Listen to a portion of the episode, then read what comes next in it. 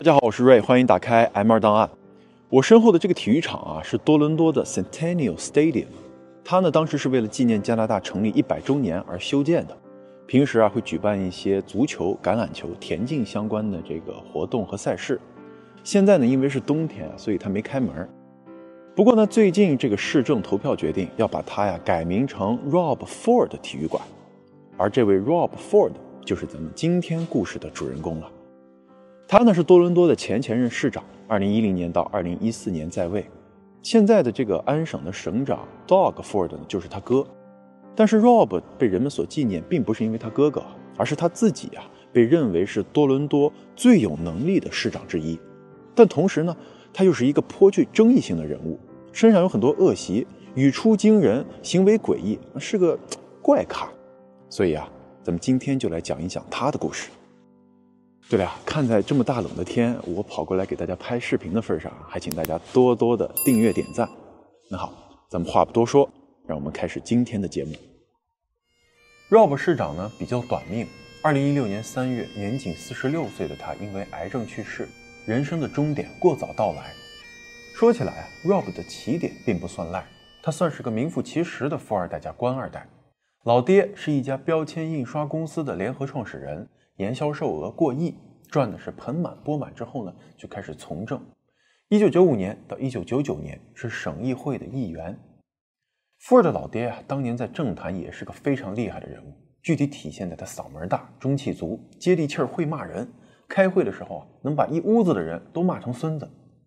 Rob 呢是四个子女中最小的一个，在性格和长相上可谓是得到了父亲的真传。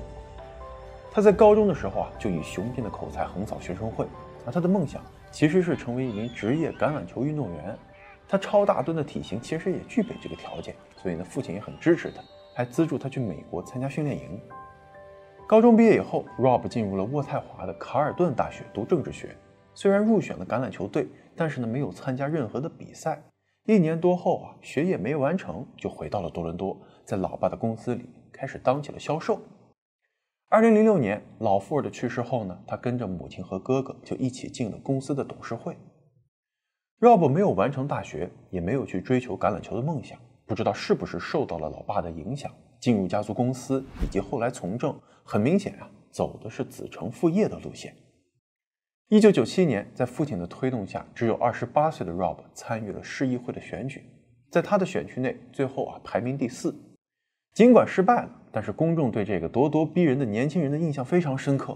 他的风格啊，其实有点像后来的川普，语出惊人，时不时的放出一些奇葩的言论啊，给大家提神醒脑。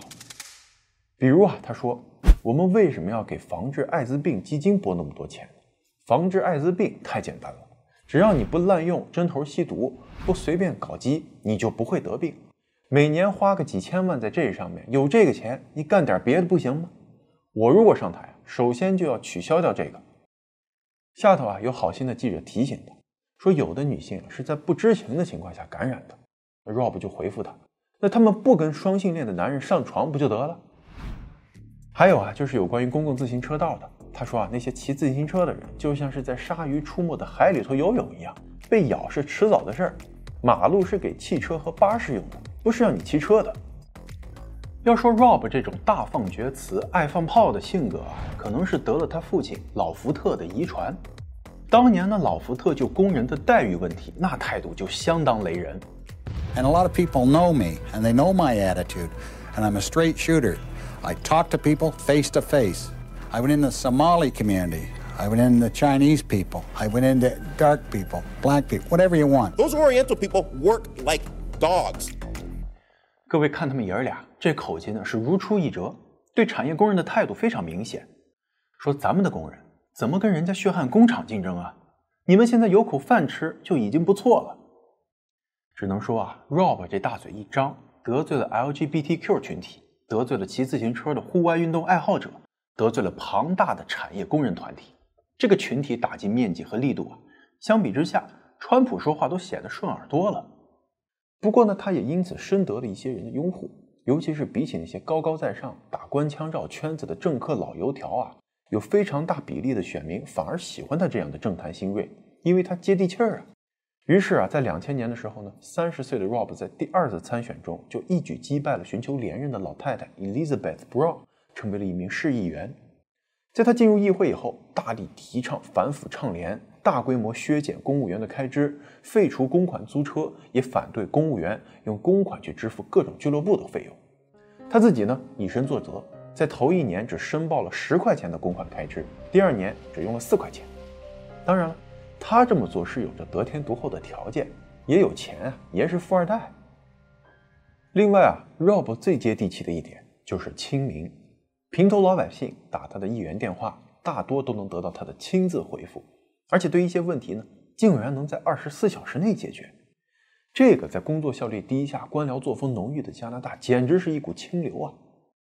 曾经有一位多伦多的记者呢，以普通选民的身份，一口气拨打了三十多个多伦多市议员的公开电话，结果要么是没人应答，要么就是转到了秘书或者助理手上。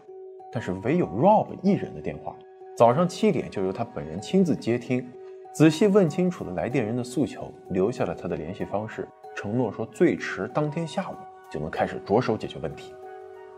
挂上电话，记者不禁感慨：Rob 虽然看着块头大。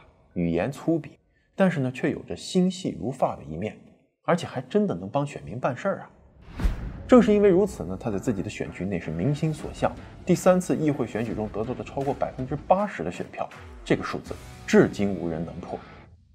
二零一零年呢，Rob 宣布竞选多伦多市长，他提出的口号是 “Respect to taxpayer and stop the gravy train”，这句话翻译成中文就是“尊重纳税人，终止肥缺”。英文原版呢，非常的生动形象，短短一句话，又是肉汁又是火车的，把一个庞大无能且富得流油的政府系统形容的入木三分。只能说 Rob 这个人呢，是很有点才华在身上的。具体到竞选纲领呢，则是要在多伦多废除汽车牌号转让费和土地转让费，并削减百分之三十的政府开支，主打一个劫富济贫，共同富裕。最终呢，他以百分之四十七的高票当选为加拿大最大城市的市长，领先对手将近十二个百分点。Rob 上任之后呢，的确履行了自己的很多承诺，削减了一大批吃空饷的政府职位，把省下来的钱大力发展经济，降低失业率，一番大刀阔斧的改革下来，民众对他的满意度是节节攀升。新官上任的市长还向公众承诺减肥，政府开支要瘦身，我自己也要瘦身。至少从三百磅给减到两百五吧，但是没过多久啊，有人在一间快餐店里看到他吃了三个巨无霸，被抓了个现行。Rob 市长呢，先是否认了自己吃了一堆垃圾食品，两天后在被偷拍照片放到网上以后，表示：“哎呀，减肥太痛苦了，我也就是忍不住偷吃了那么一回，对不住了啊，各位，我明儿啊开始就重新减肥。”民众很宽容地认为啊，市长先生。这么大只啊，跟头熊似的，你让他吃的跟兔子一样少也不现实，偶尔偷吃一下也没啥，反而显得他更接地气儿，还有几分萌萌哒。但是啊，大家却忽略了这个小插曲里面最重要的一点：面对新闻的时候呢，Rob 市长撒谎了，从没吃到吃了，他可是先说瞎话，直到有图有真相才开始改口。而这种啪啪打脸的情况啊，也从偷吃汉堡这种小事儿。发展到了更大的事件上。二零一二年六月二日，多伦多的 Eaton Center 美食广场发生了枪击案，一名枪手在众目睽睽之下冲人群扫射，导致七人中枪，两人死亡。警方随后表示，这是一起帮派仇杀，两名死者都是来自索马里的移民区，都有同样的帮派背景。而随后，向警方自首的那名嫌疑犯同样是来自索马里。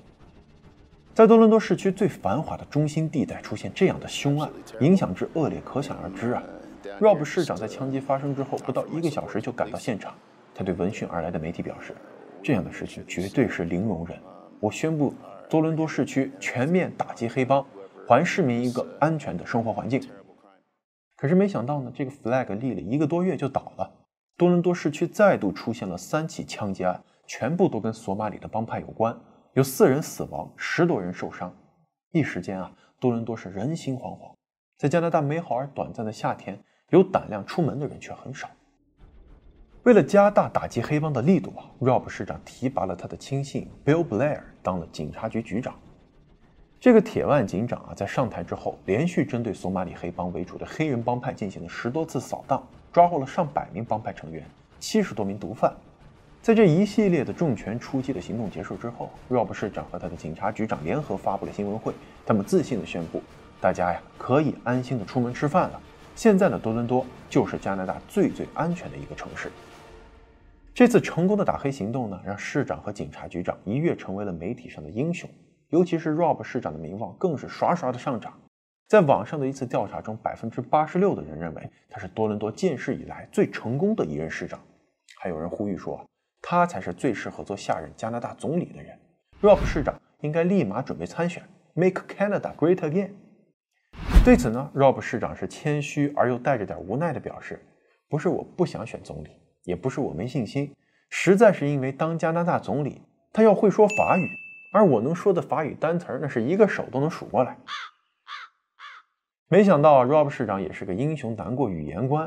魁北克人呢，是不是有暗戳戳的得益于对英语人士进行了一次有效的狙击呢？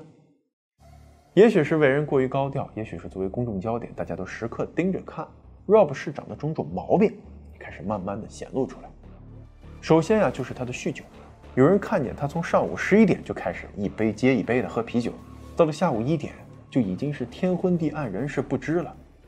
二零一三年的 St. Patrick 大游行之后呢，Rob 一头扎进了一间酒吧，连开了三瓶白兰地，直到助理把他拖出大门，都还没松开手里的酒瓶，还在大街上大骂身边的下属，丑态百出啊！在这个人人都有手机的年代，那这样的行为当然被过路的群众拍了下来，随后上传网络，全世界的人都看着 Rob 市长扭着大屁股，光天化日之下撒泼。之后不久呢，警方接到报警，有人在看完一场冰球比赛以后，对报警人的老婆动手动脚。结果赶到现场的警察发现，嫌疑人竟然是喝大了的 Rob 市长。还有一次呢，是他喝高了，砸了自家的房子，被他的老婆也报了警。但是这些事儿啊，全部被 Rob 的亲信、警察局长给压了下来。Rob 没有被提起任何的起诉。可是事情也有压不住的时候。比如有一名女子对媒体爆料说，她曾经遭到过 Rob 市长的口头性骚扰。当时啊，醉醺醺的市长说她长得好看，要吃她的某个私密部位，结果啊，把本来只想过来求个合影的女子吓得落荒而逃。那 Rob 市长对这个事儿是怎么回应的呢？他呢，首先是坚决否认，然后还不忘补了一句：“I'm happy married. I've got more than enough to eat at home.” 我是个快乐的已婚男，家里的东西足够吃了。这句话呀，实在是油腻且粗俗了点儿后来这事儿虽然不了了之，但是有好事的人呢，做了一款叫做 "I have more than enough to eat at home" 的文化衫儿，配上 Rob 市长的大胖头，成为了当年的热卖爆款。而之后发生的一件事儿啊，可就不是一件文化衫能够解决的了。二零一三年五月，多伦多《星报》的一名记者接到了一个匿名信息，爆料人称他手里有一段 Rob 市长吸毒的视频。五月十五日夜间呢，两名记者被约到了一个停车场见面，一个蒙面的黑人男子向他们出示了这段用手机拍摄的视频。他们看见 Rob 市长动作熟练地把一些白色的粉末抖在锡箔纸上，用火烤了以后吸进了自己的鼻子。这个爆料人随后向记者要求了一万加元的现金去交换。但是觉得此事事关重大的记者也不敢贸然点头。他们约好三天后再做交易。可是还没等到第三天，美国的一家名叫 Gawker 的网站就率先公开了这段视频的一个截图。在这个截图里面，Rob 市长和三名黑人拿着酒瓶子、烟斗，嗨的是一塌糊涂。很快有人公开了其中一名黑人的身份，他呀就是之前打击黑社会行动中的索马里黑帮成员。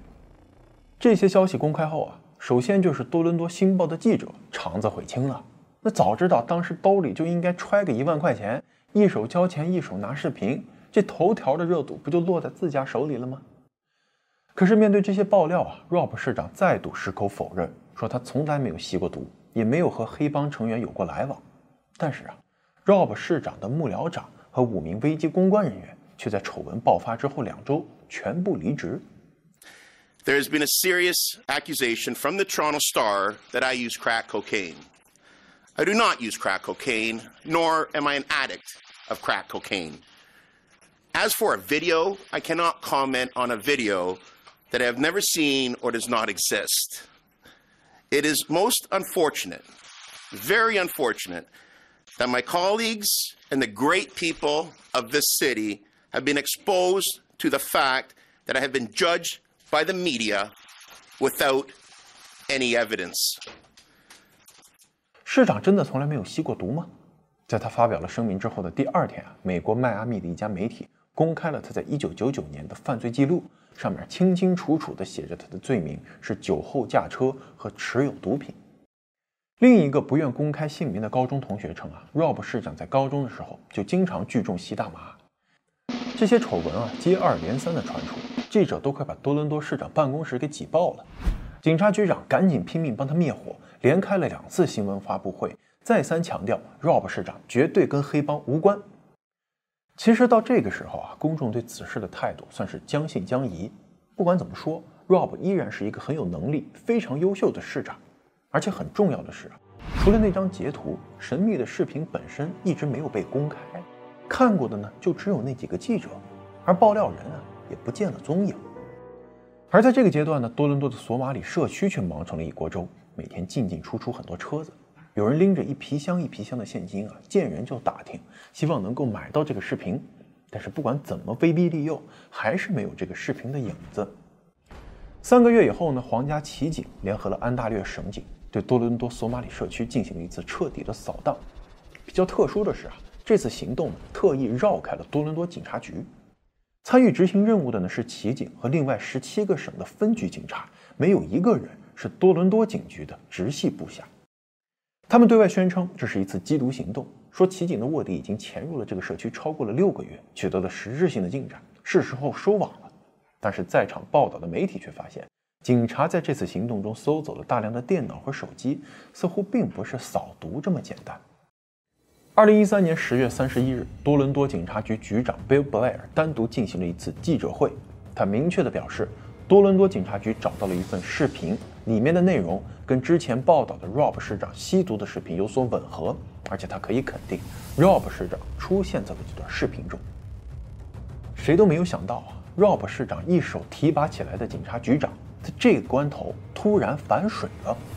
恼羞成怒的 Rob 在当天晚些时候指责警察局长为了政治目的而失去了公信力和判断力，并且向议会提出了撤销警察局长的职务，但是呢被议会驳回。彻底倒向了另一边的警察局长，随后向骑警交出了一大堆的证据，表示他们其实啊早就在秘密监视索马里黑帮的二号人物 Sandro。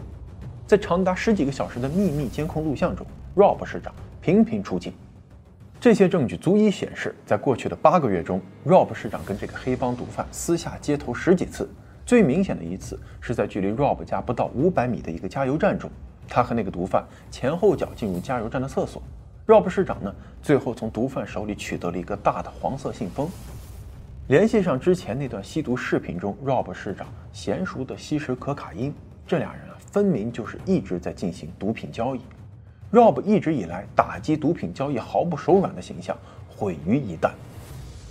比较令人玩味的是呢，根据日期显示，多伦多警察掌握市长毒品交易，少说也有大半年了。那为什么这个时候才突然公开出来呢？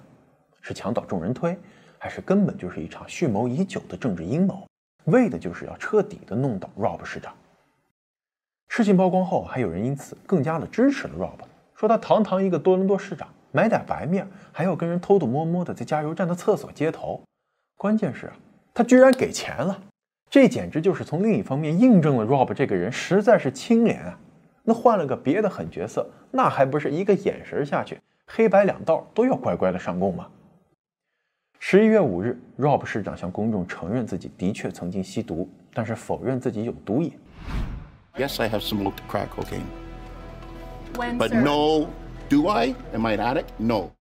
他说自己之前啊，其实没有对人民群众撒谎，主要原因啊是记者没有问对问题。